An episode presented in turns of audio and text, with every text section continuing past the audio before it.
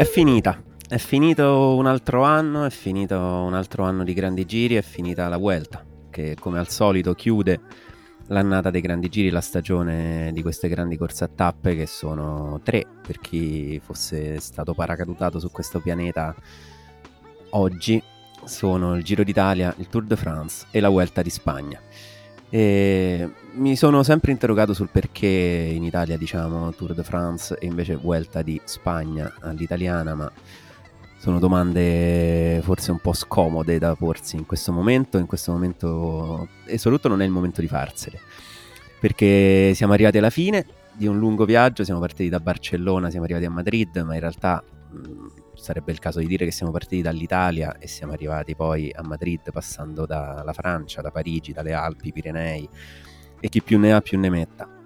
E si chiude un anno, si chiude un anno di podcast uh, di Fuori Tempo Massimo, prodotto da Fenomeno per l'ultimo uomo, che potete trovare sulle migliori piattaforme di streaming online. Io sono Umberto Prede Martinez e qui con me c'è eh, il più grande esperto di ciclismo piemontese, Gabriele Gianuzzi. Solo piemontese però perché poi sul resto ci sarebbe da discutere. Ciao Gabriele. Ciao Umberto, ciao a tutte e tutti. È un piacere essere qui come sempre su Fuori Tempo Massimo.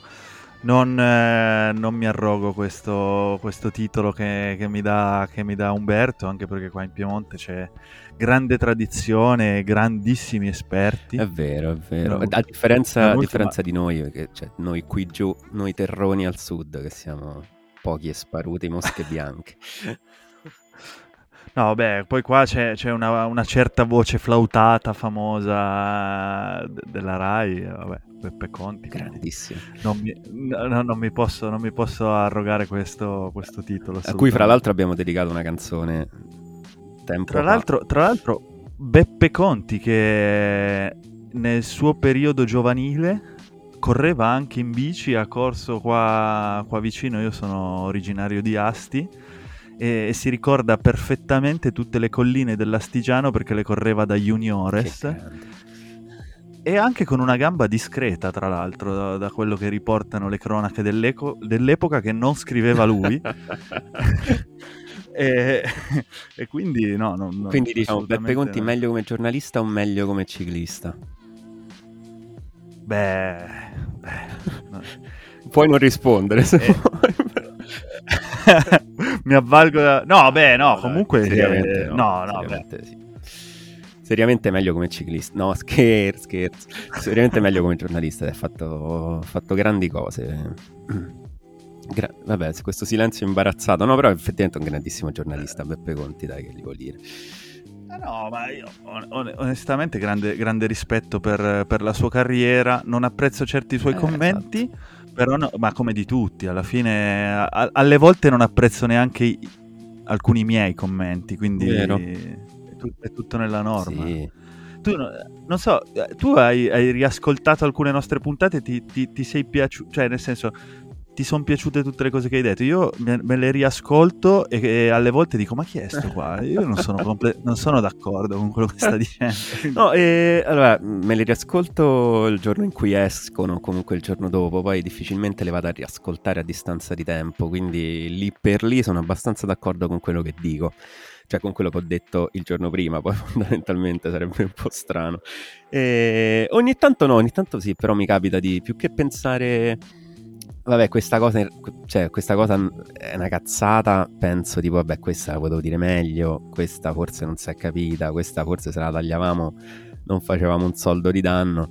E... No, in alcuni casi però mi rendo conto di essere o un, un po' docile quando volevo essere più cattivo o un po' troppo cattivo quando in realtà volevo essere più docile. Però fondamentalmente no, sono abbastanza d'accordo con me stesso quando, quando parlo. Poi a distanza di tempo a distanza di tempo no, però lì per lì sì, dai. Sei una persona fortunata, però qui ti voglio cattivo dove vuoi essere cattivo e, docile dove, dove, dove, dove invece merita essere, esatto. No, e... no, intanto chiudiamo la parentesi Beppe Conti dicendo che noi comunque quella canzone che gli abbiamo dedicato era una canzone serissima e di grande elogio a Sua Maestà il grande zio Beppe Conti. E, ma detto questo, eh, partiamo visto che comunque è l'ultima puntata che facciamo quest'anno, è l'ultima puntata che facciamo sulla Vuelta, io direi che è il caso di partire con la Vuelta, ma proprio così, una scaletta molto chiamata. E Vuelta di Spagna vinta dall'americano Sepp Kuss davanti a Jonas Vingegaard con 17 secondi di distacco, primo Roglic terzo con 1 minuto e 08, fuori dal podio eh, Juan Ayuso 3 minuti e 18, Michel Landa 3.37, poi Enric Mas, Alexander Vlasov, Keanu Hoyt Brooks, Joao Almeida e a chiudere la top 10 Santiago Buitrago. Interessante il dodicesimo posto di Remco Evenepoel, nonostante la crisi, nonostante tutto, con un paio di fughe, poi ha perso tempo apposta per andare in fuga nei giorni successivi, però comunque è arrivato dodicesimo che, eh, che per carità per lui è niente, però so comunque quei punticini eh, che nel caso li metti là in cascina.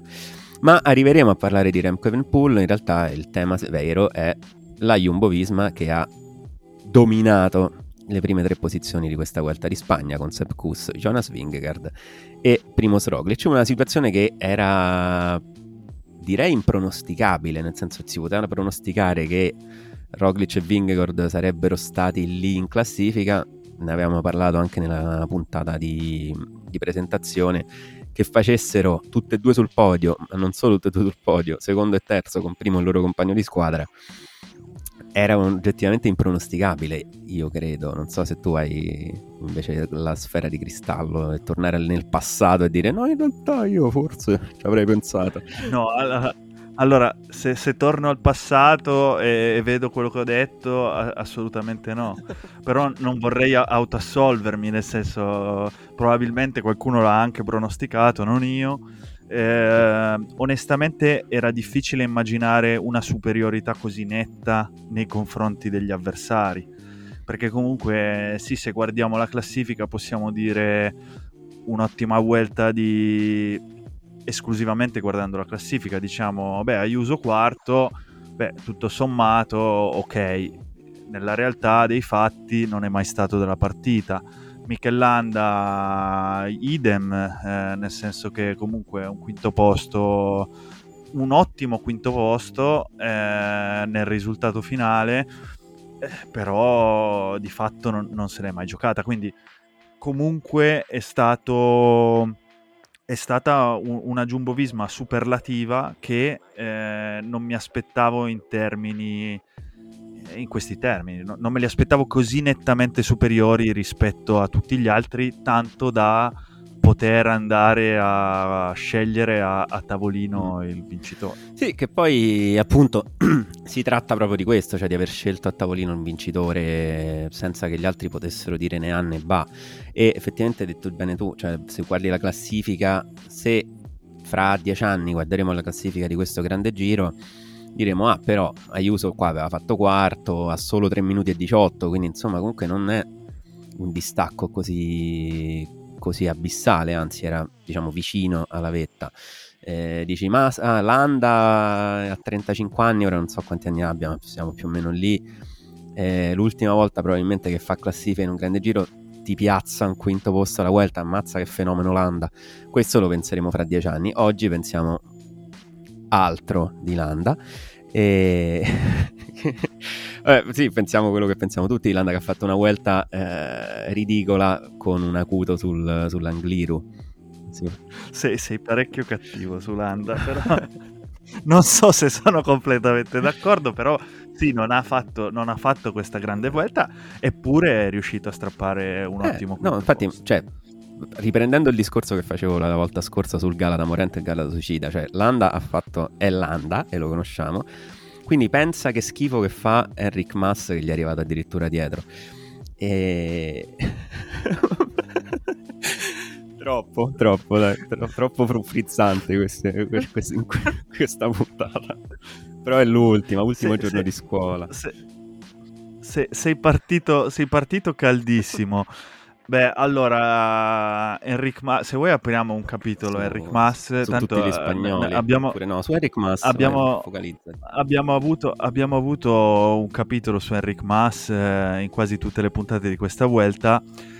Eh, abbiamo detto che comunque non arrivava al meglio della preparazione eh, per quello che gli era successo al Tour de France Certo è che per essere di fatto l'unico grande giro disputato da Enric Mas eh, quest'anno è stato una grande delusione.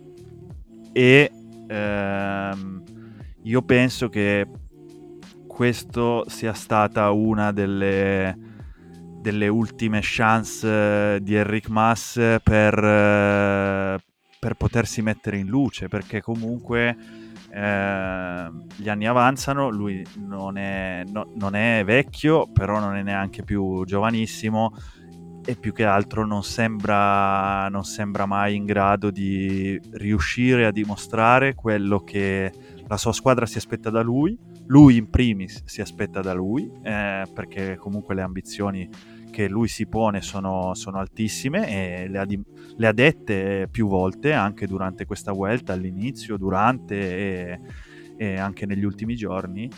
E quindi Enric Mas eh, finisce questa vuelta con eh, più dubbi che certezze, ancora una volta, e inizia a farsi una situazione leggermente complicata per lui. Più che altro se lo vogliamo considerare un corridore che possa ambire alla vittoria in un grande giro, eh, in, un grande, in, una grande corsa tappe. Poi, per carità, ottimo ciclista. Eh, onestamente, eh, beh, oddio dopo una vuelta vinta da, da Sepp Kuss è sempre è difficile dire non potrà mai vincere certo. ambire a vincere però è, è molto difficile, mettiamola così, che, che possa, che possa ambire a... perché il contesto eh, che ha dimostrato questa vuelta è un contesto che lo vede ottimo ciclista ma uno scaglione sotto i migliori. Sì e poi bisogna anche dire che, che lui l'abbiamo sempre detto cioè lui è molto regolare ha, ha, una regolarità mostruosa, nel senso che è un martello, un martello pneumatico e va dritto per dritto per la sua strada e questo lo rende un ottimo ciclista da grandi corse a tappe, questo fatto di, eh, di martellare prestazioni sempre su quei livelli lì. E il problema suo è che non ha l'acuto, non ha, non ha neanche la fantasia e se vogliamo tutte queste cose qui insieme, diciamo che, re- che fanno il talento di un ciclista, no? la classe di un ciclista, eh, la fantasia, il, il guizzo, l'acume tattico e tutte queste cose qui che poi che gli, a lui mancano e che quindi non gli hanno mai fatto fare quel salto di qualità da grande uomo da corsa a tappe a vincitore di corsa a tappe che è un bel salto insomma cioè sembra poco ma in realtà è quel, quei tre minuti che da qualche parte devi riprendere e devi limare e lui non, ha, non l'ha fatto e dubito che lo farà a questo punto. Eh, sì, sì. È, è, un gran peccato, è un gran peccato anche perché quello che aveva dimostrato nei suoi primi anni di carriera, anche quando era in Quickstep, prima di arrivare in Movistar, sembrava essere quel, quel ciclista che poteva fare quel salto di qualità. Sì. E, sembrava più vivace anche, inve- no? Come...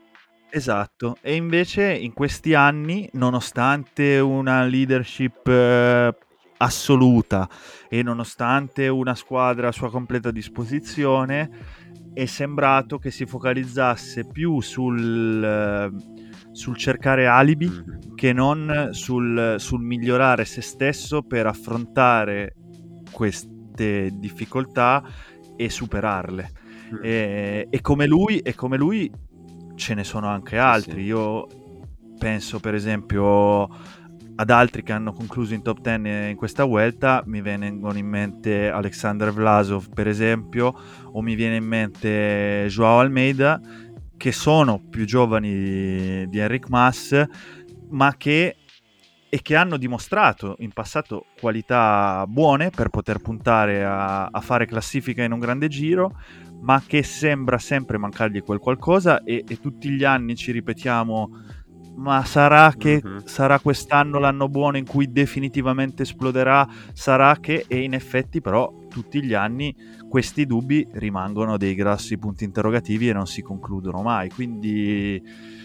Eh, o meglio, tutti gli anni so. leviamo questi dubbi, nel senso che poi vediamo come va la stagione sì, e dici, ok, certo. non è quest'anno, benissimo, poi eh, avanti il prossimo. Esatto. E, e, su Mass, secondo me, appunto, mh, mm, lui ha sempre, mi sembra che abbia sempre puntato a difendere il difendibile, cioè a, difend- a, salvare il salvabile, cioè come se avesse paura di saltare per aria o paura di perdere, ecco. Quindi è lì, sono lì, sono quinto, sono quarto, sono quello che vi pare a voi e cerco di rimanere lì attaccato a sto scoglio come una cozza perché appena mi, sta- mi muovo, se provo a muovermi arriva un'onda e mi spazza via.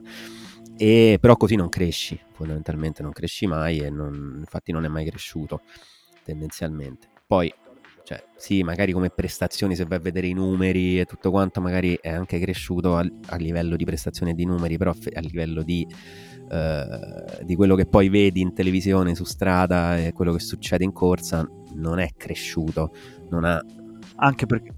Sì, no, è, è, è giustissimo, anche perché poi ci sono anche gli altri quindi tu puoi crescere, ma se non cresci allo stesso livello di come crescono gli altri, tu sì. di fatto non stai sì, crescendo. Esatto, perché se cresce tutto il movimento, eh, anche tu come quel movimento, è come il PIL e l'inflazione, no? Cioè se l'inflazione cresce, eh, cresce sempre l'inflazione, però il PIL deve crescere più dell'inflazione, se no è un problema. E ehm, dopo questa parentesi marattiniana possiamo... Eh, no, eh, lo stesso problema, c'è cioè un problema un po' diverso, ce l'hanno Almeida e Vlasov, secondo me lì è un po'... cioè in Vlasov io vedo proprio una carenza di talento, eh, di talento però non intesa come la classe che dicevo prima per Massa, ma proprio semplicemente che i suoi limiti sono questi qua, cioè sono, sono quelli che conosciamo, lui non ha... Mh, mm, non ha mai dato idee, adito a pensieri tipo ah questo domani vince, vince il giro, vince il tour, vince la Vuelta. È sempre stato lì, sem- cioè, abbiamo sempre pensato questo domani farà una buona classifica qui, una buona classifica lì, però questo è fondamentalmente Alexander Vlasov, eh, credo, che comunque anche lì, cioè nel senso non è che stiamo parlando di pippe, stiamo parlando di di ciclisti forti, capaci, solidi, capaci di fare una top 10, che tu lo porti a un grande giro e quello fa top 10, punto, e ci, e ci puoi giocarti la casa. E stesso discorso Almeida, eh, per Almeida io invece è quello dei tre su cui diciamo ho ancora un pochino più di fiducia, un po' per quello che ha fatto al giro, che comunque ha fatto un buon giro quest'anno, e al di là del piazzamento finale, che comunque è un ottimo piazzamento finale per lui, se non sbaglio è arrivato sul podio, è arrivato terzo, se non vado errato. E, però anche quella vittoria sul Monte Bondone, come è arrivata, e, insomma, mi aveva lasciato un po' di, di porte aperte per lui. Eh, poi non sono uno di quelli che pensa che Almeida una, avrà una crescita esponenziale da qui ai prossimi anni, credo che anche lì il suo livello sia più o meno quello, lo credevo già l'anno scorso bene o male sono stato, non sono stato smentito. Quindi credo che sia arrivato all'apice. Poi può limare qualcosa, può sistemare qualcosina, può eh, dirgli bene un anno e quindi magari a botta di culo vince è molto più vicino di Vlasov a questo che non... Eh, cioè molto più vicino Almeida a una possibile vittoria per botta di culo che non Vlasov. Ecco, su Vlasov neanche con una botta di culo penso che possa vincere. Però ecco, stiamo parlando di ciclisti che vivacchiano, che vivacchiano lì. Ecco. Tant'è che appena arrivano i Jumbo Visma li spazzano via come se fossero birilli. E quello è un altro discorso, quello è un altro problema, insomma. Perché poi spazzano via pure gente come Ayuso e dici aspetta un attimo. Eh, qui cioè, eh, allora, c'è da ragionare. È lì, è, è lì, lì, io sono cautamente deluso dalla vuelta di Ayuso. Eh, perché mi aspettavo che potesse, che potesse giocarsela fino alla fine. Ha avuto grossi problemi, eh, anche Almeida in realtà in UAE sono stati, sono stati parecchio male. Almeida ha fatto tutta l'ultima settimana sotto antibiotici, Ayuso era molto raffreddato da quello che hanno detto nella squadra, si vedeva che gli mancava la, la gamba migliore, eh, però a me preoccupa sempre un po', specialmente nei ciclisti molto giovani, quando le parole non corrispondono ai fatti. E, e le parole di Ayuso eh, sono state anche parole abbastanza forti, nel senso che lui aveva detto che puntava a vincere, poi puntava al podio, comunque puntava ad attaccare. Questi attacchi sostanzialmente non si sono mai visti. Mm-hmm. E, e, onestamente mi preoccupa un po' perché eh, mi sembra cioè, mi sembra che forse il, il, il, suo, il suo, ego eh, sia andato un, un, po' più in là del, delle sue gambe mm. e, e, e, non è, non è un, un, buon segno nel, nel, nel, senso, in, nel senso, in, cui eh, per migliorare, e Ayuso comunque all'età eh, per, per, migliorare, ehm, è necessaria anche l'umiltà di capire eh, di non essere a quel livello lì e di voler migliorare, mm-hmm. no? Eh, non so se mi sono spiegato, sì, però, sì. Eh, però se, se, se, tu eh, fai delle dichiarazioni così avanti e poi eh, alle parole non, non, non, gli fai seguire anche i fatti, c'è il rischio che, che queste parole siano un po' vuote eh, certo è che dimostrano una grande mentalità perché Ayuso ha una mentalità da vincente e, e questo è un ottimo segno per la sua crescita. Ecco, fino ad oggi ha corso due grandi giri, due Vuelta a Spagna, e due Vuelta a Spagna concluse con buoni se non ottimi risultati. La prima ha concluso sul podio al, al primo grande giro, quest'anno ha concluso quarto dopo una stagione molto complicata mm-hmm. e avendo problemi di salute durante la Vuelta, certo è che eh, eh, cioè necessitava, necessitava fare uno, uno, step in più che non, che non, c'è stato anche perché necessitava di, dimostrare di poter stare con i migliori nei momenti chiave e Ayuso con i migliori nei momenti chiave non c'è quasi mai stato. No. Da, da, quando, da, quando, si sono aperti i giochi, eh, si sono aperti e chiusi molto in fretta eh, nella seconda settimana, però nelle grandi tappe non c'è mai stato. Sì, la prima settimana l'ha conclusa molto bene, va bene, però è la prima settimana. Certo.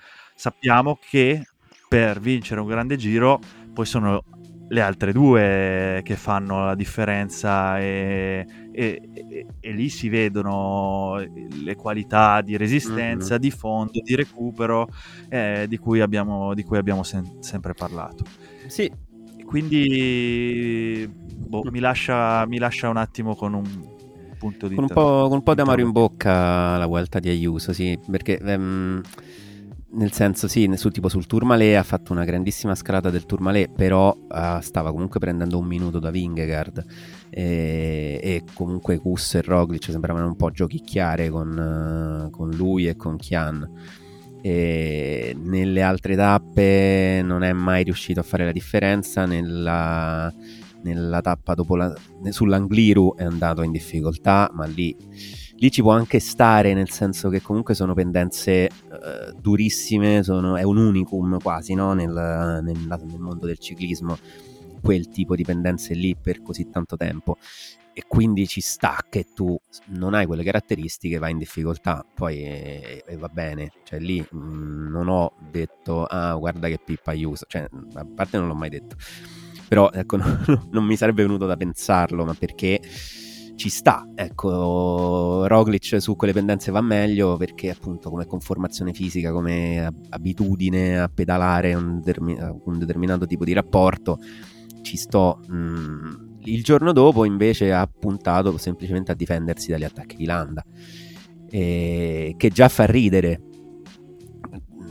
Che ti nel senso, cioè fa ridere me, nel senso che tu che sei quello che deve spaccare tutto, poi stai lì a, a cioè chiudi la tua, la tua vuelta fondamentalmente alla Enric Mas, cioè a dif- difendere il quarto posto senza, senza provare nulla, appunto come dicevi tu, avevi fatto altre dichiarazioni che mh, mm, da un lato, insomma, sì, tu hai detto giustamente, lasciano l'idea di una mentalità vincente. Sì e no, nel senso che poi se cioè, lasciano anche l'idea una preoccupazione, nel senso, ok, Ayuso sa che deve migliorare, cioè sa che eh, co- cioè, qual è stato il problema? Il problema sono state le parole da sbruffone sapendo di non avere le gambe o hai fatto quelle dichiarazioni pensando di avere le gambe e poi le gambe non ci sono state, allora perché non hai avuto le gambe? E quindi lì, diciamo, si accende un campanello d'allarme, cioè il problema è la testa, nel senso quello che tu vai a dire consapevole di non poterlo fare o eh, c'è qualche disallineamento nella tua lettura psicofisica di te stesso, per cui dici una cosa pensando che sia vero e poi invece il tuo corpo ti dice no, guarda, non sei a quel livello lì. Su questo è molto giovane e quindi eh, ci, ci, può lavorare e, mh, mm, e, può migliorare tantissimo sotto questo aspetto, qualunque sia appunto l'aspetto su cui deve migliorare di questi due che ho detto.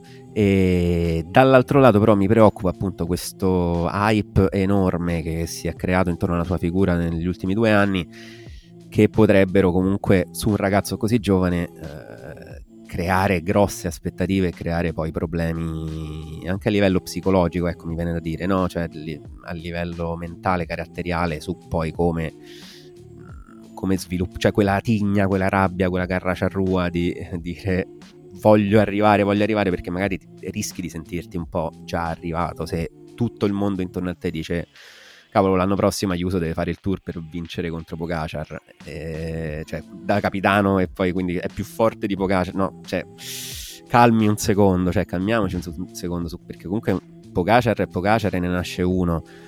Ayuso è Ayuso che è un'altra cosa che è forte è fortissimo però mh, diamoci una calmata e vediamo un attimo, cioè diamo, diamo una calmata a lui, nel senso diamogli tempo di, di, capire chi è, dove vuole andare e quanto può migliorare, cioè facciamo, nel senso ora sto, sto facendo una paternale a noi tifosi, però insomma poi contiamo fino a un certo punto, però fino a quel punto insomma... Uh, secondo me conta nella psicologia di un ventenne, ecco, ricordiamoci è un ragazzo di vent'anni.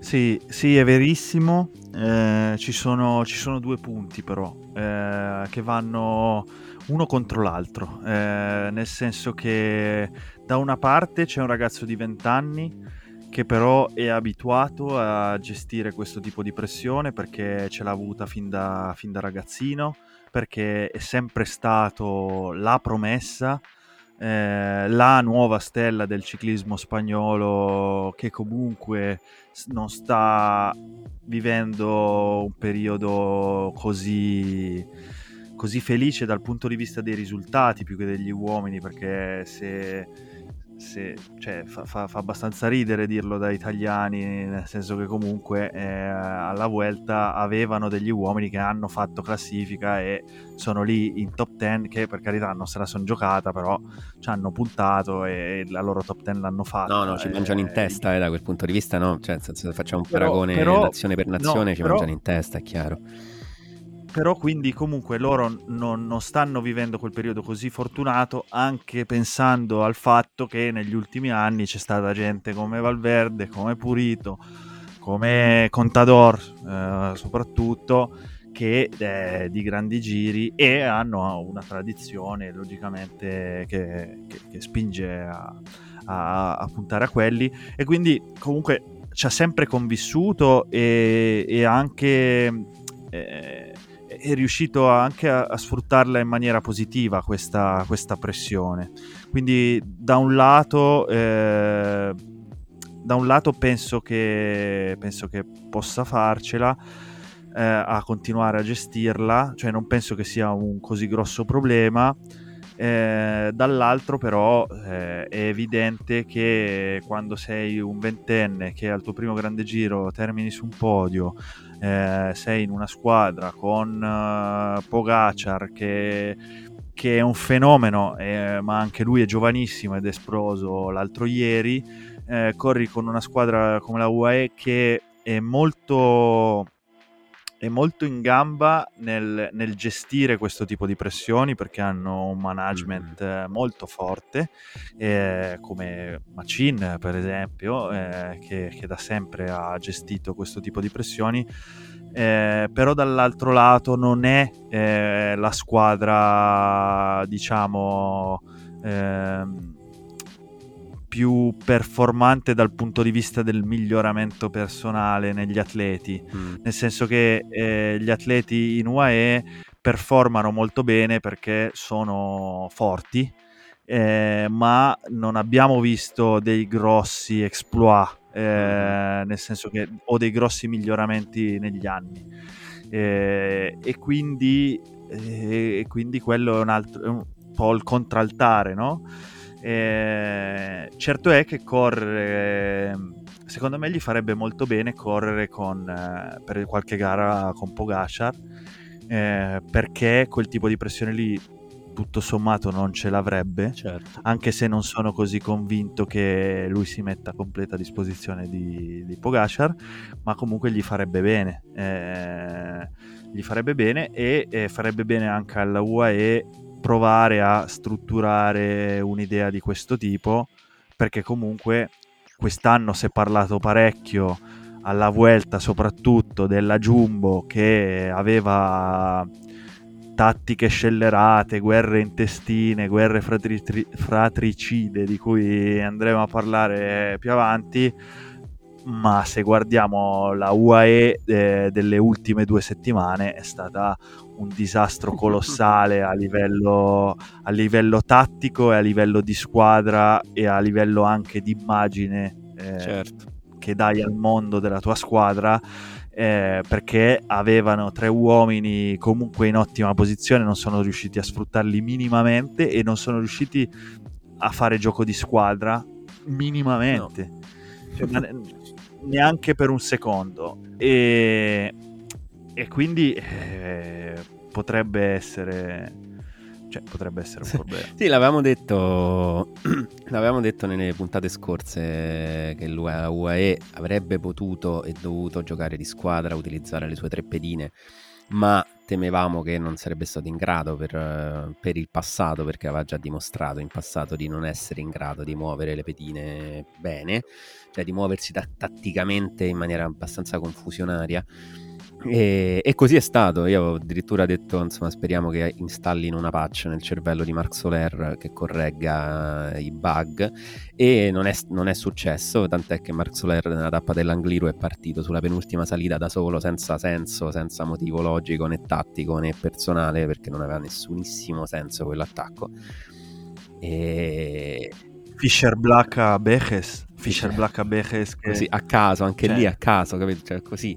Tant'è che a un certo punto pensavo che corressero per la classifica squadre, però dove vai con la classifica squadre che tanto c'hai la, la Jumbo Visma che, che ce n'è. Ho letto... Ho, ho letto e spero, spero che eh, sia una, una, bufala perché eh, non, boh, non lo so, eh, che diceva che la UAE sta correndo per, avere, per raccogliere più punti UCI possibile per arrivare primo nella classifica mondiale dei punti Beh, UCI. È una cosa che mi metterebbe, mi metterebbe molta tristezza se fosse vero, perché comunque... Eh, esatto, anche non lo so. Cioè, significherebbe che il ciclismo ha preso una, una direzione che proprio non è che va contro qual- qualunque mio principio sportivo, ecco, di, di, visione del mondo del ciclismo, ecco, quindi mi metterebbe una gran tristezza questa, questa, cosa, anche perché poi per fare punti devi vincere, comunque, ecco, mettiamola così. Quindi comunque te la dovresti giocare meglio, eh, più che mandare Fisher Black all'attacco, Mark Soler a fare quelle azioni folli. E poi alla fine è uscito anche di classifica Mark Soler. E che dire, vabbè, della UE, la UE questa roba qui l'avevamo sempre visto anche in, in occasioni in cui magari hanno vinto con Pogachar eh, tattiche mh, scellerate, tattiche un po' così, eh, che poi Pogacar toglie le castagne dal fuoco, ma perché è un fenomeno.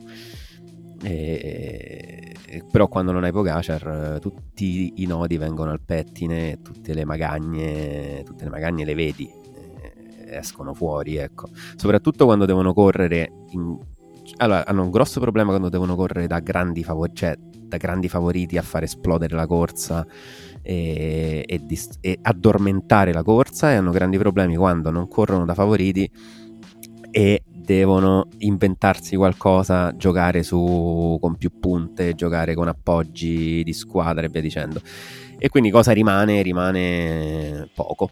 Rimane poco, rimane quando corri con Pogacar che dici ok stiamo lì, portiamolo più avanti possibile e poi tanto ci pensa lui. E vabbè, invece bravissimi, quelli che sono stati bravissimi, credo che sia il momento, l'abbiamo procrastinato abbastanza questo momento.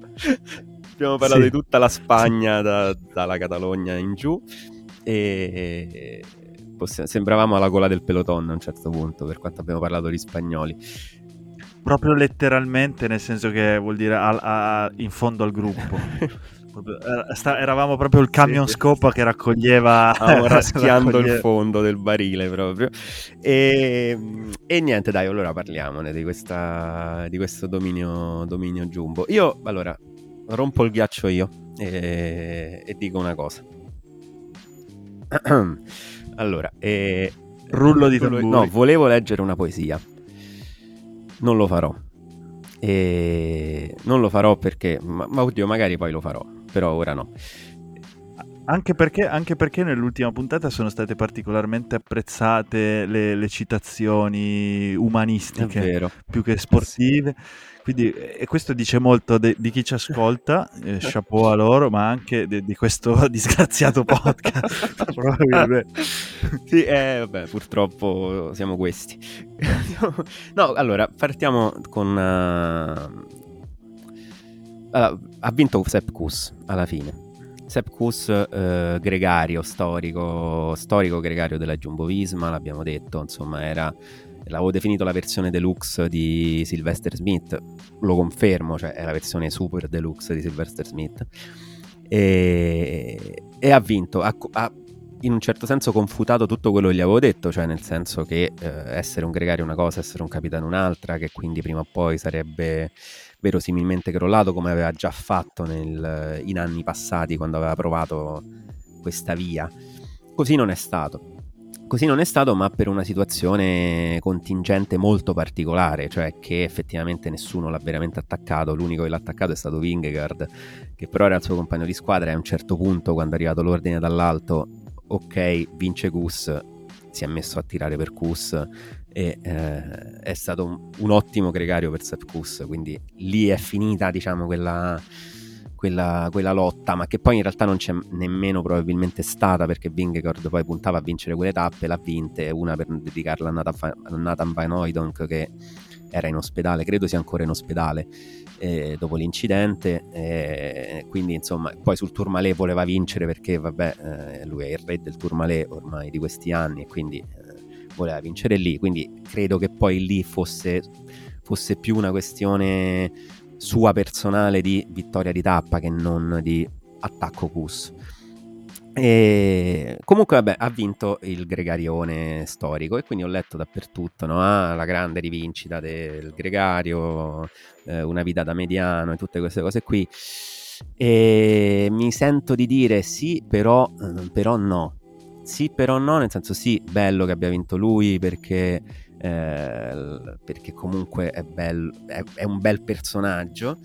E no, perché in realtà è stato fatto vincere tendenzialmente, cioè lui si è ritrovato nel posto giusto al momento giusto, è come diciamo prendendo spunto da Liga Bue che parlava di Oriali, è come se Bruno Conti salta tutti, eh, salta tutta la squadra avversaria, salta il portiere, e c'è Oriali lì fermo in mezzo, gliela tira addosso e Oriali segna. È merito di Oriali? Sì, perché era lì nel posto giusto al momento giusto, ma eh, non è per, quello che lo, per quel gol che lo ricordi, eh, ma per tutto quello che, che, fa da mediano, appunto. Cioè non, è, non aggiunge nulla a, alla sua forza, credo, questa vittoria, proprio per come è arrivata, cioè perché è stato questa è una cosa un po' pesante che sto dicendo, cioè nel senso si è trovato, si è trovato nel posto giusto al momento giusto, cioè che era stato mandato avanti in classifica nelle prime tappe per mettere pressione agli avversari, in particolare a Remco Evenpool e poi quando gli avversari si sono sciolti lui era lì davanti e ha segnato e de- cioè, e la squadra gli ha, ha, detto a tutti i suoi compagni, ok, fate segnare lui. Quindi è una rivincita del gregario messa in questi termini? No, ecco, cioè è semplicemente la vittoria di una corazzata che può fare il bello e il cattivo tempo e ha fatto il bello e il cattivo tempo come gli è parso a loro e hanno deciso a tavolino ok vinci tu perché stavi già davanti uh, quindi cosa lascia? lascia un po' di messa così lascia un po' di, di, di amaro lascia un po' di forse di, di tristezza e poi la poesia ve la dico dopo di... No, allora parto da, dal tuo ultimo punto. Lascia un po' di amaro, di tristezza. Secondo me tutto sommato no, eh, perché comunque è la celebrazione massima che una squadra come il tributo massimo che una squadra come la Jumbo Visma ha voluto lasciare a, a un suo grandissimo protagonista eh, perché è sempre stato presente eh, nei momenti di difficoltà dei, dei suoi capitani e in questa Vuelta così particolare dove gli avversari non sono stati all'altezza della Jumbo Visma e non hanno saputo metterli in difficoltà eh, era di fatto la, la, la, situazione migliore possibile per loro per ripagarlo di tutto lo sforzo, di tutto lo sforzo fatto in questi anni e di tutti i sacrifici fatti in questi anni.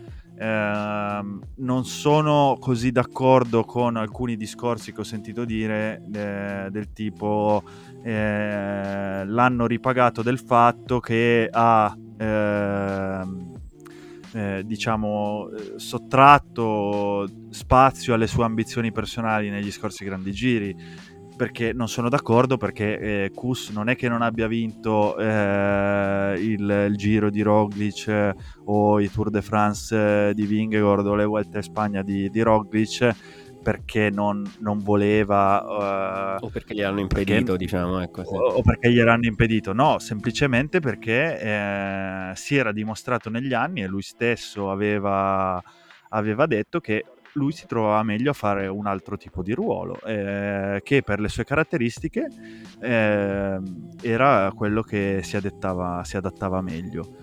Eh, quindi su quello non, non, sono tanto d'accordo. Sulla, sulla sua vittoria in generale sono abbastanza d'accordo con te quando dici che era la persona giusta che si è trovata al posto giusto nel momento giusto eh, perché comunque Kus può prendere il vantaggio che prende a Cavalambre perché faceva comodo alla squadra e eh, faceva comodo anche agli avversari, parliamoci chiaro, perché in quel momento lì eh, della, della, corsa stava bene a tutti che lui tenesse la maglia. Eh, certo, poi eh, Evenepoel eh, si liquefa eh, nella tappa del Tourmalet cambiano un po' le prospettive e le prospettive cambiano eh, relativamente eh, nel corso dell'ultima, dell'ultima settimana eh, perché comunque si è visto specialmente martedì e mercoledì ehm, che Kus, Vingegor e Roglic non se la stavano vivendo esattamente bene eh, quella situazione proprio parlo dal punto di vista emotivo eh, anche dalle loro dichiarazioni. Eh, da quello che è emerso, eh, per esempio, Vingegor eh, ha dichiarato alla stampa che eh, già dal weekend lui diceva alla squadra nei meeting, eh, perché la Jumbo Visma, ehm, e questo forse è anche uno di quei punti che non si sottolinea tanto spesso, o meglio si sottolinea eh, esclusivamente quando le cose vanno male, però è una squadra che ragiona come un gruppo sempre e ogni sera, ogni mattina quando decidono la tattica per la gara si confrontano tra di loro e la decisione non è del singolo ciclista o del singolo direttore sportivo o di, del singolo direttore generale che decide la strategia, ma è il collettivo che decide. Il loro motto, vincere insieme, è reale mm-hmm. e passa anche attraverso a scontri dialettici anche, anche piuttosto, piuttosto, accesi. Eh, ecco, Vingegaard diceva, io già dal weekend dicevo alla squadra che secondo me era corretto puntare tutto su Kus e farlo vincere. Roglic allo stesso tempo diceva sì e no, perché se io devo... Io ho grandissimo rispetto per Kus, ma ho anche grandissimo rispetto per me stesso, nel senso dei sacrifici che io ho fatto per arrivare a questa vuelta nella condizione di poterla vincere. E quindi non mi posso dire da capitano e da uomo chiave della squadra di dire ok gliela lascio a lui perché semplicemente perché è lì. Mm-hmm. E, e, questo si è reso palese nelle tappe di martedì e mercoledì tra Beches e, e Langliru, dove eh, per situazioni di, di, corsa e situazioni di classifica generale, per esempio, eh, Vingegaard ha avuto più, più eh, come dire, soprattutto il martedì, eh, ha avuto il via libera da parte della squadra perché era lui il terzo in classifica a più distanza da, da Kus, quindi eh, era anche utile dal punto di vista della squadra, perché comunque non si può mai sapere se Kus fosse caduto il giovedì cosa faceva la Jumbo Visma. Eh, certo. Eh, quindi eh, eh, non si può mai sapere. Quindi era utile avere eh, Vingegaard lì e, ed era utile eh, alla squadra anche che Roglic eh, attaccasse nell'ultimo chilometro dell'Angliru perché fino a quel momento lì la squadra aveva detto giocatevela tra di voi. Quando si è visto che questa cosa non funzionava, mm-hmm. non funzionava né per i ciclisti né per la squadra da un punto di vista di immagine, perché parliamoci chiaro, gli insulti eh, ricevuti da tutto il mondo alla, alla Jumbo Visma e, e gli attacchi talvolta anche gratuiti, secondo me, che hanno ricevuto in quei giorni lì. Eh, Beh, eh, sono, stati, son stati, son stati, grossi. Tant'è che poi, eh, e non è un caso, è arrivato anche il direttore generale eh, il giorno di Beches e poi il giorno dell'Angliru, e da lì si è deciso, dopo l'Angliru, perfetto, boh, decidiamo, vince, vince Kus, però la grandezza, e lì si vede la, la grandezza della, della, squadra e la grandezza anche di Roglic e Vingegaard, di dire da una parte Vingegaard accetto perché è, è la mia idea, da, dall'altra quella di Roglic che dice non è la mia idea, però è l'idea della squadra e quindi la supporto, eh, e di... Eh, mi viene da dire lasciare, ma non è il termine più corretto, di eh, lasciare invariata mm-hmm. la classifica e quindi di, a meno di stravolgimenti, arrivare con uh, Cus vincitore. Perché comunque faceva fa e fa comodo a tutti. Eh, certo, certo è che la grandezza dei due, di Roglic e Vingegaard, è che comunque per, un, eh, per una persona progettata per vincere, con quella mentalità lì, e eh, non è facile perché comunque c'erano grosse cose in palio eh, dal punto di vista loro personale. Roglic sta, si sta avviando verso i suoi ultimi anni di carriera. C'era un record eh, che poteva eguagliare o battere, essere eh, il primo a vincere 4, 4 Vuelta, eh, vincere due grandi giri in una stagione che non capitava dai tempi di Froome allo stesso modo c'era la stessa questione per Vingegaard che dopo aver vinto un tour in maniera eccellente poteva ripetersi alla Vuelta. Eh, beh, non è... Immagino che da parte loro non sia stata una scelta facile. No, eh, sono pienamente d'accordo. Un po' più facile credo per Vingegaard, nel senso che comunque lui viene da due Tour de France vinti consecutivamente e credo che abbia anche un po', anche come mentalità, diciamo, un po' più uh, un po' meno, cioè un po' più, un po' meno, un po' meno eh, tensione verso il risultato, ecco.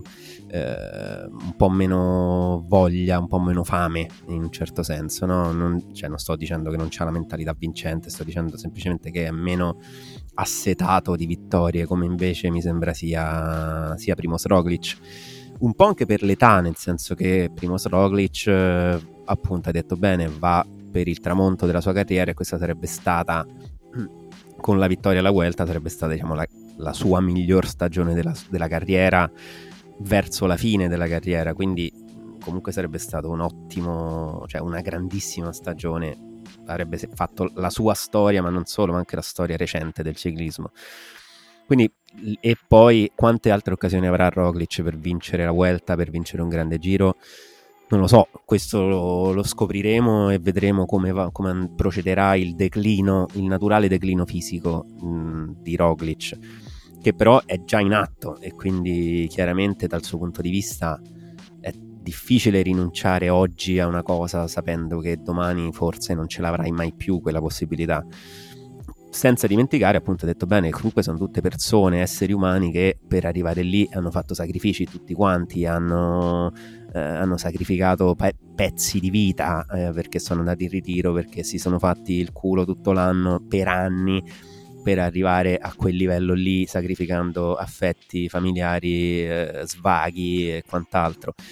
Uh, e quindi è, di- è, molto complicato dire ah ma sì certo uh, prego si accomodi pas- batti lei uh, sì per, quindi più complicato per Roglic che per Vingegaard. Infatti io capisco perfettamente, eh, Roglic è stato molto criticato, ho visto su, sui social per quella frase tipo la squadra ha deciso così, io ho i miei pensieri, insomma ha detto una cosa, una frase del genere, però sto traducendo un po' a braccio. Sì, io sì, ho i miei pensieri come, sì. per, come per lasciare intendere, io non sono d'accordo, no?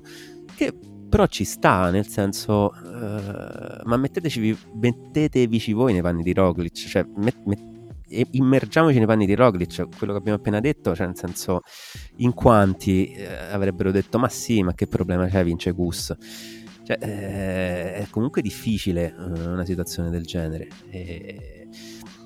Detto tutto questo, eh, io sono molto contento che poi alla fine abbia vinto Gus, eh, perché comunque è, un, è una persona che mi è molto simpatica per, per, come si pone, per come, per come, anche per come corre in bicicletta, nel senso il suo modo di, di sacrificarsi sempre molto per, il, per, i compagni, il modo che aveva anche in, durante questa vuelta quando Vingegaard eh, gli ha dato un minuto qua, un minuto là e comunque e Roglic che partiva a caso ogni tanto e lui arrivava staccato però sempre sorridente, sempre tipo e vai che anche oggi, anche oggi sto qua in mezzo a voi. Sembrava tipo, sai, quei bambini no? che giocano quei grandi e dice, eh, sì, sto qua, eh, sto qua, che ci divertiamo, sto qua anche io oggi.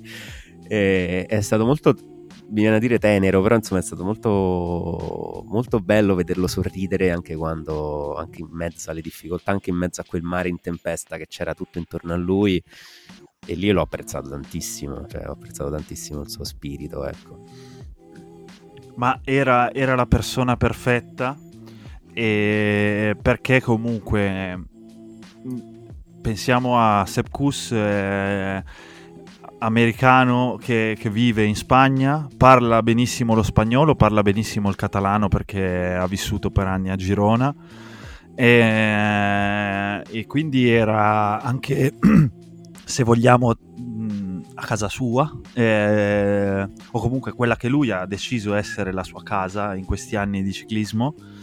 E, e, quindi, e quindi, non poteva che far piacere anche a tutti. Io eh, mi, met- cioè, mi sembra corretto mettermi nei panni di, di Roglic e Vingegaard perché spesso non, non si considera eh, l'aspetto psicologico della persona, no? Li si vede sportivi, ah beh, eh, tradimento, ah chissà cosa non si sono detti, ah la Jumbo che eh, farebbe carte fa- per gli sponsor dovrebbe vincere eh, Roglic eh, oppure per gli sponsor dovrebbe vincere Kus perché apre al mercato americano allora, non nego che probabilmente eh, non ci siano stati discorsi di questo tipo all'interno dei piani alti della loro squadra, però quando poi si parla di persone, si parla di affetti, di gente con cui passi gran parte del tuo tempo, perché comunque eh, Vingegaard ci ha corso il Tour de France e, e altre gare quest'anno,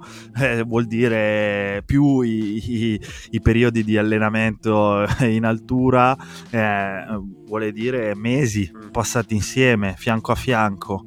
E nelle mesi nei quali i tuoi sacrifici sono anche quelli dell'altro e anzi forse quelli di Kus sono anche superiori perché pur non avendo la, la, qualità innata degli altri due e comunque fa di tutto per essere all'altezza degli altri due e, e potergli, poterli aiutare tutto l'anno. Quindi eh, è sicuramente bellissimo. Mi sono piaciute eh, tantissimo alcune dichiarazioni di Kus eh, quando gli è stato chiesto eh, dopo la tappa di Cruz de Linares ehm, come mai eh, secondo lui fosse così amato anche dal pubblico, eh, perché per esempio abbiamo visto folle incredibili aspettarlo davanti all'hotel per incitarlo e dirgli sei forte, sei il migliore.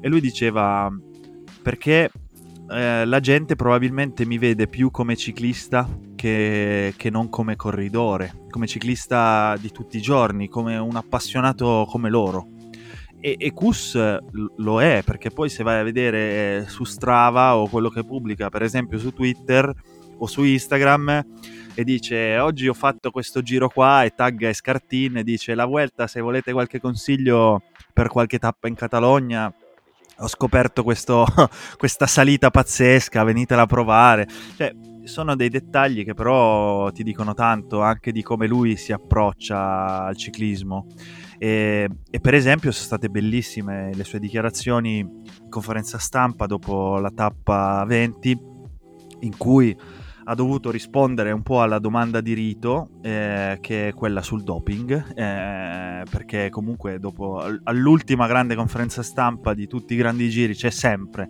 per una forza, domanda sul doping no non, non viene convalidato eh, il risultato Esatto, non, esatto. Ehm, e, e, su questo si può aprire un altro, un altro bel, bel, discorso, però la, la, sua risposta è stata molto interessante perché ha detto ehm, tu puoi capire il doping solo se non capisci ehm, la sconfitta, se non accetti la sconfitta.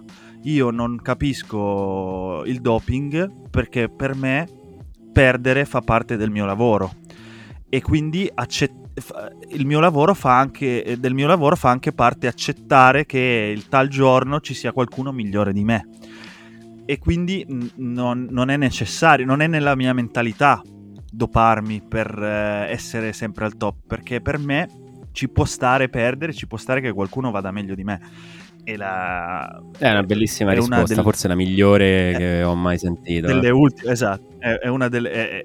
Dice molto della sua personalità, è molto bella. Sì, perché di solito a queste molto domande uno risponde sempre, eh, ho fatto tutti i test, andatevi a vedere. Sì, anche Armstrong faceva tutti i test, poi li andavamo a vedere. Eh, ora non voglio dire, cioè non voglio eh, fare no, par- no, però no, nel senso sono, sono, risposte del cazzo, cioè non è così che convinci la gente. Cioè, il discorso di Gus è un discorso in cui anche il più scettico dice, vabbè, okay, cioè c'è una logica no, in quello che sta dicendo. Poi, se, se, tu vuoi essere... Il fatto è che... Eh, e qui magari apro il discorso perché quella domanda lì secondo me non ha senso.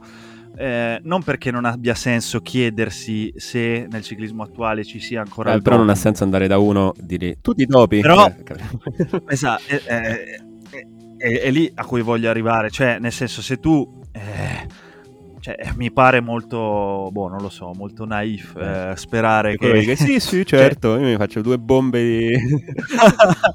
eh, non, boh, non lo so. Eh, e, e, tra l'altro eh, mi pare sottendere una, una velata critica o un, un, velato pregiudizio nei confronti di, di, chi ha vinto o della sua squadra, mm-hmm. cioè velato mica tanto, eh, e eh, soprattutto... Mh, non lo so, mi sembra andare un po' a rimestare nel torbido per cercare di fare quei quattro click certo. in più che però a lungo andare non fanno bene a nessuno. Sì, sì, ma qui è ogni... cioè che mediaticamente purtroppo, vabbè, non lo scopriamo di certo oggi in questo podcast, cioè mediaticamente il ciclismo negli ultimi vent'anni diciamo da, da, da, dal caso Festina in poi, ma forse da insomma più o meno lì, ecco, fine anni 90, fa notizia su, al grande pubblico, quindi esce dalla bolla del ciclismo quando c'è uh, un grosso caso di doping che viene sbattuto in prima pagina.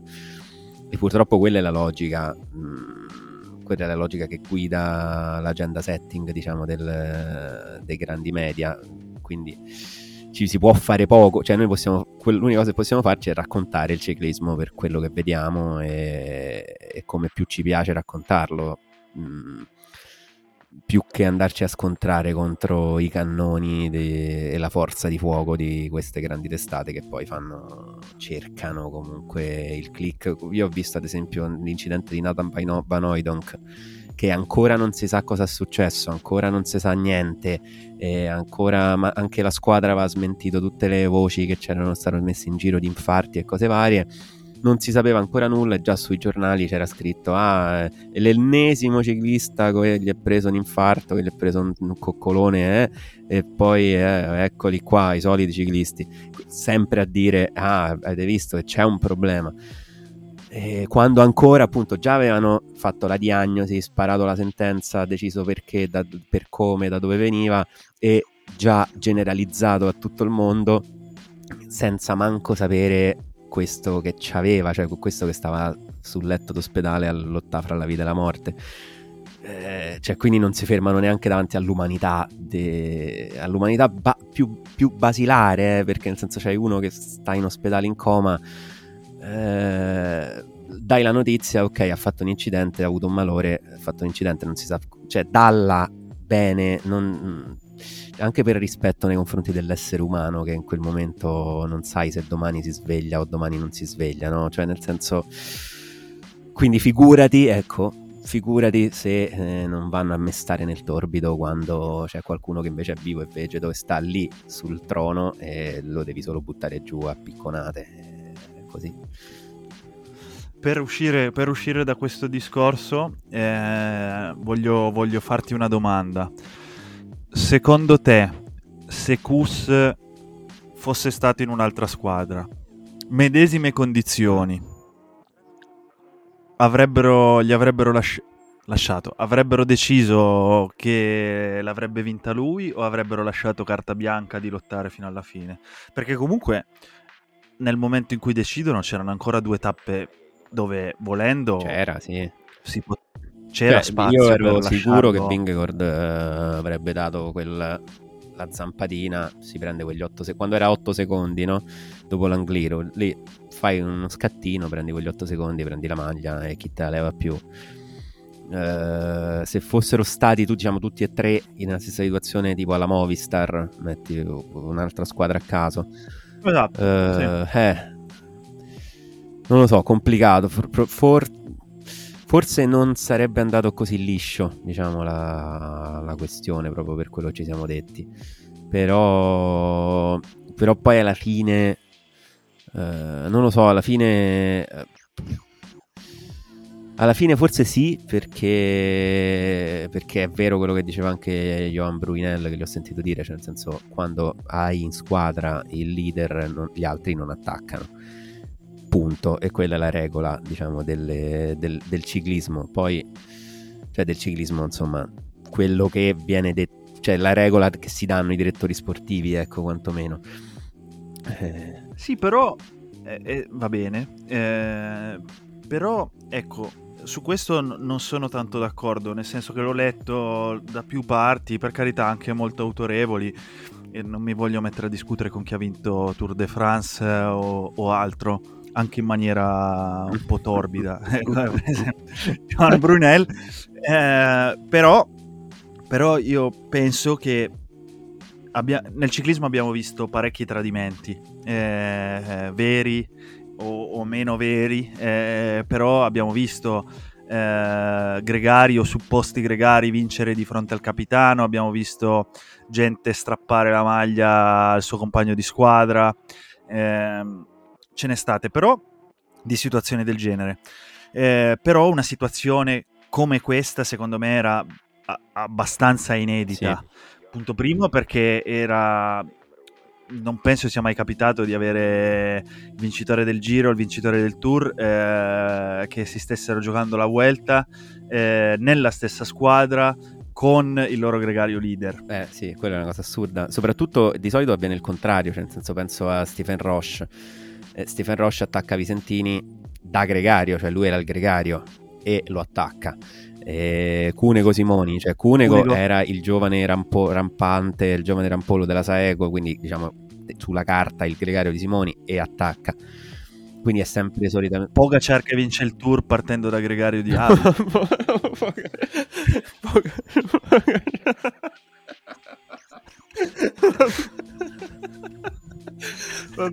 No, no, è vero, no, vero, no, vero, no. Vero. Poi la, la, classifica, la classifica ha iniziato a dire altro già dalle prime settimane, però la squadra era stata presentata Aru capitano, okay, poi c'era okay, fare È vero, vabbè, però comunque quello che volevo, quello che volevo dire è solitamente è sempre il, il cioè quello che abbiamo visto nella storia è il gregario che tradisce il capitano e poi va a fare il capitano altrove, oppure il capitano se ne va da un'altra parte e il gregario diventa capitano.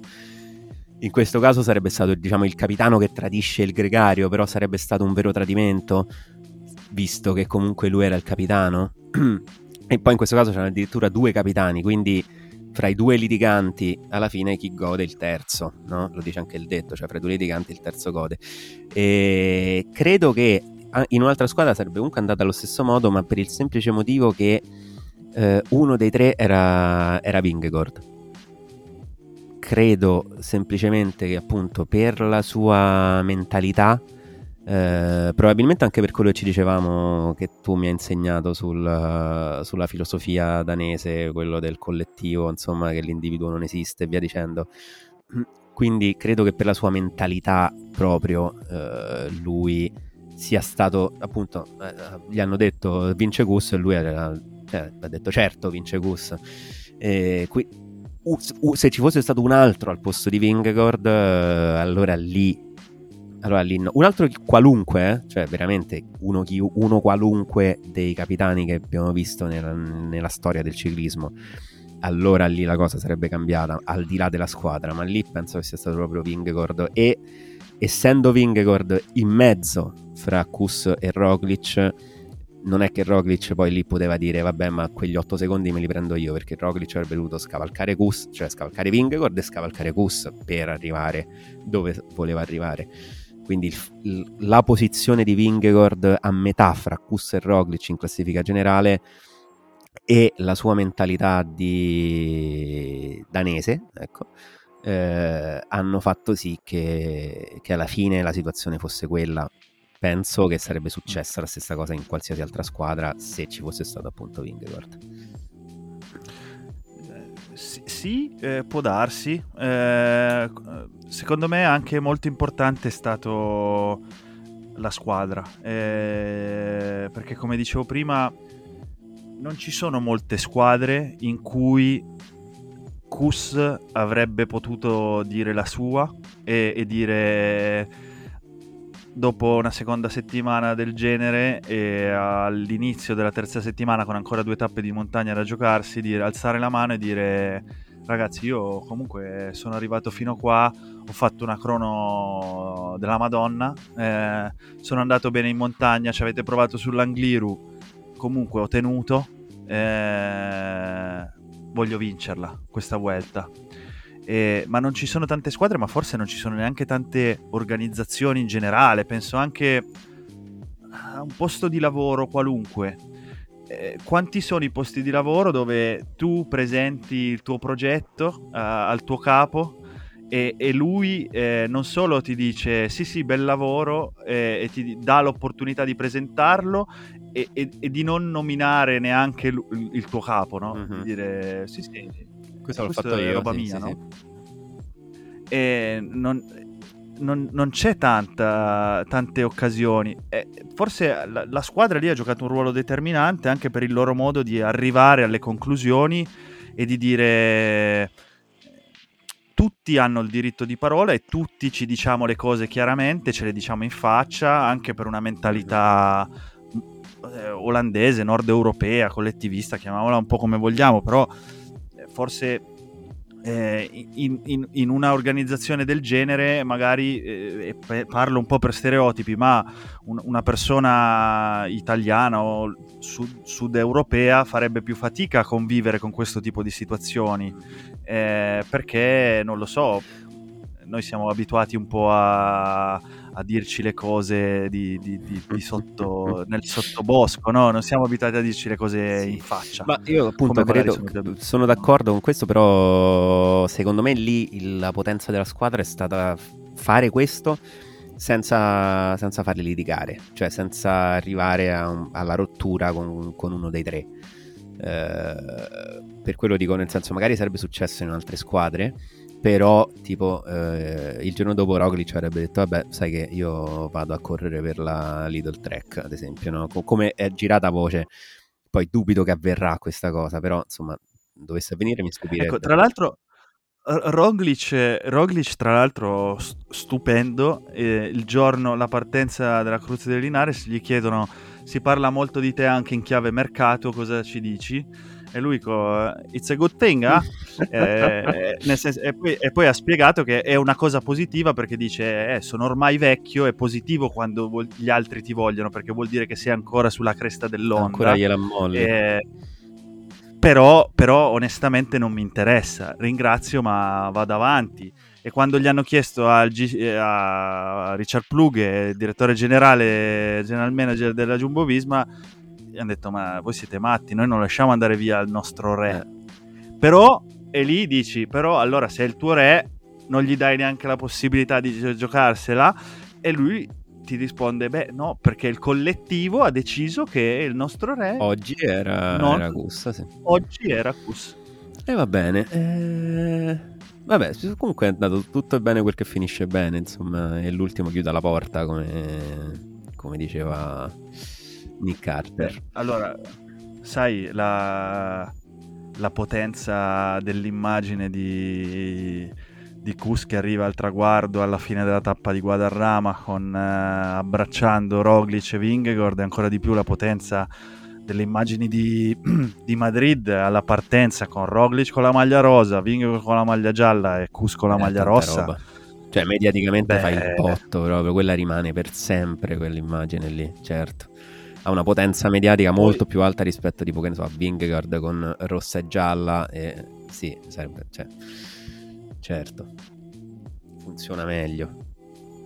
Poi per carità possiamo, possiamo discutere e ne discuteremo eh, il prossimo anno sicuramente di quanto il, il dominio totale della Jumbo eh, continuerà o di quanto, eh, non lo so, eh, le lotte di potere all'interno della Jumbo durante la vuelta di quest'anno eh, lasceranno strascichi nel futuro. Lasceranno strascichi nelle, nelle, prossime gare o nelle gare del prossimo anno, sicuramente. Probabile, sì, può darsi. E poi la domanda delle domande è se a questo punto Sepp Kuss eh, Credo di no, però se eh, lo porteranno per fare il capitano da qualche altra parte l'anno prossimo. La vedo difficile, forse magari il, insieme a Roglic al giro dell'anno prossimo, se, se Vingegaard decide di rifare la stagione Vuel, Tour Vuelta. Uh, io, io, penso che sicuramente eh, sarà possibile che lo utilizzeranno come arma mhm. tattica. Mm-hmm e, e, questo è un vantaggio per loro infinito. Sì. Perché, perché stavolta non è più un bluff, è seria esatto. questione, certo. E, e onestamente non, non, non, credo, penso magari a libertà in qualche gara, magari di una, di una settimana, però l'ha detto anche Q stesso, questa cosa non ricapiterà mai più nella mia vita e forse lui è il primo a a pensare che, che non, non, non, ci sarà mai più l'opportunità di lottare per un grande giro. Certo, mai dire mai, il ciclismo ce l'ha insegnato più volte e questa è stata l'ennesima. Eh? Mm. Eh, perché se, se, ripensiamo a 13 giorni fa la, la vediamo completamente uh. diversa. Se, ripen- se andiamo a riprendere l'intervista in conferenza stampa di Roglic e Vingegaard in cui gli chiedono come, mm-hmm. come vi dividerete la, la, la, leadership condivisa e Roglic che risponde no ma c'è anche Seth Kusa eh, beh, eh, e lì tutti appunto magari si rideva eh, di questo beh eh, eh, non lo so. Ora no, ora sì, ora sì, si ride meno tutti muti, tutti zitti, a partire da me, eh, perché comunque io avevo detto, avevo pronosticato un suo crollo miserrimo nel, nel futuro, invece crollo che non c'è stato. E sono contento, sono contento di, che mi abbia smentito. Dai. Crollo che non c'è stato a questa vuelta abbiamo anche detto prima, forse anche un po' per l'assenza dei, degli avversari, per il, il, crollo di Remco che comunque ha fatto una vuelta clamorosa. E, e, eh, che poi ha, ha vinto la tappa stato... 18 come avevo pronosticato e ha quasi esatto. vinto la tappa 20 come avevo pronosticato, quindi lì mi sono ripreso. E ha lanciato, eh, oh, ha lanciato lo sprint eh, pure per, la, per l'ultima tappa di Madrid, eh?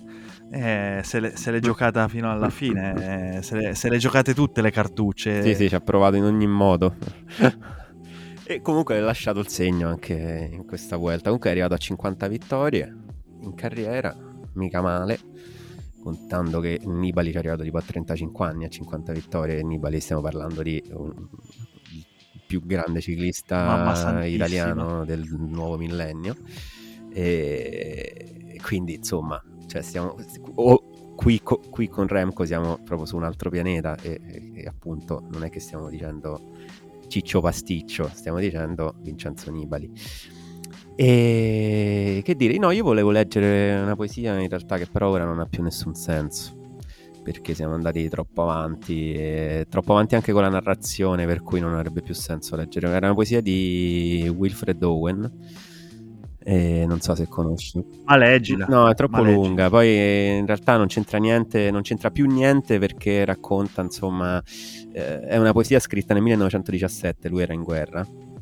E in cui in fo- cioè, racconta tutte queste scene di guerra, cioè il, lui che seppellisce un compagno morto e via dicendo, in cui racconta tutta questa cosa della eh, cioè distrugge questa retorica dell'eroismo, del, del, servire, e quindi lo stavo collegando a distruggere la retorica del gregario che sta lì per servire tutto quanto, ma in realtà poi quando eh, non è che lo fa per un qualche spirito di, cioè, di sacrificio, ma eh, quando gli viene data l'opportunità poi mh, dice, di, cioè, dimostra il fatto che la, il, la vecchia bugia dulce decorum est pro patria mori è effettivamente una bugia, cioè nel senso che nessuno si diverte a morire per la patria o com- nel, nell'ottica del gregario a sacrificare se stesso per la vittoria altrui, diciamo. Eh, non so se mi sono spiegato con, con questa cosa, cioè, aveva senso quello che volevo dire, però ora insomma l'abbiamo un, l'abbiamo un po' smontato. Comunque, magari leggo il finale la leggo in inglese? No, dai. In italiano. italiano Amico dai. mio, tu non racconteresti con un simile entusiasmo ai bambini ardenti per un po' di gloria disperata l'antica menzogna, dulce decorum est, pro patria mori. Che, insomma, questi erano gli ultimi quattro versi. Dulce decorum est pro jumbo, pro jumbo mori. mori. Che quindi appunto, cioè, dulce decorum est pro jumbo mori... Eh... Potrebbe anche essere Roglic e Vingegor che dicono eh, vabbè, qui siamo, siamo iperuranio proprio. Che dicono beh, è, è, così dolce e decoroso non vincere non questa volta e lasciarla. Pro Jumbo non vincit. Non so se si dice così ma non, non, non sono mai stato bravissimo al latino. Ecco e detto questo, comunque, a proposito di latino e a proposito di materie scolastiche, questo era il nostro ultimo giorno di scuola.